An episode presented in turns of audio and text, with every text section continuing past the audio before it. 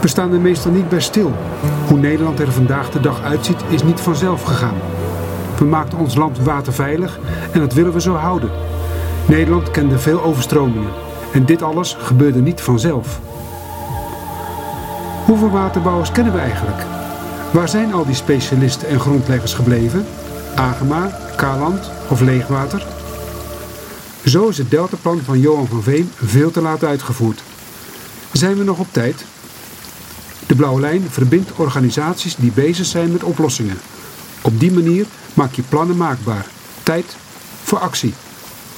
Het team van de Blauwe Lijn brengt in projecten overheden, organisaties en studenten bij elkaar.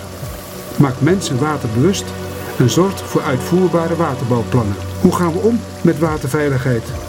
Wat moeten we doen nu de zeespiegel blijft stijgen? Hoe gaan we om met verdroging en verzilting van het land en met grillige weersomstandigheden? Laat de geschiedenis zich niet herhalen. Kom in actie en doe met ons mee. Voor meer informatie zie stichtingblauwelijn.nl En luister ook naar afleveringen van podcast Blauwe Lijn.